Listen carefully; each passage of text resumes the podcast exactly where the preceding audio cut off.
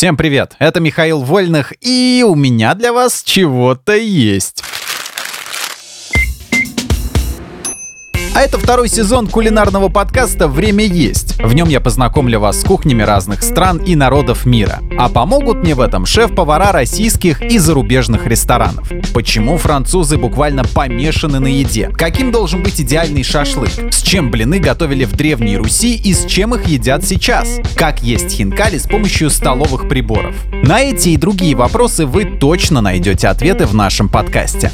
У каждого региона есть своя какая-то особенность и э, то, что считается родиной вот именно вот этого блюда. А вот в русской кухне блины это основное блюдо или десерт? Ну, я думаю, если мы возьмем теремок, да, то для них это основное блюдо.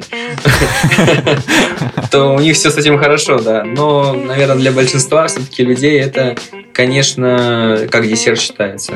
Это очень удобно. Берется в левой руке ложка, в правой руке вилка. Вилка насаживается на пипку, а ложкой мы поддеваем сам хинкали, вот так удерживаем и потихоньку едим. Если мы с тобой разговариваем про еду, она рождает у нас картину, значит, э, мы ведем правильную беседу. Да, и хотим есть.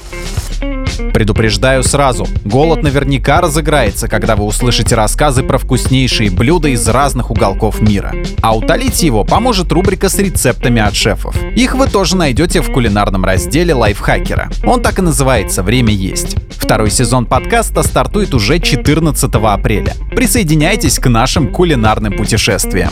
И до встречи!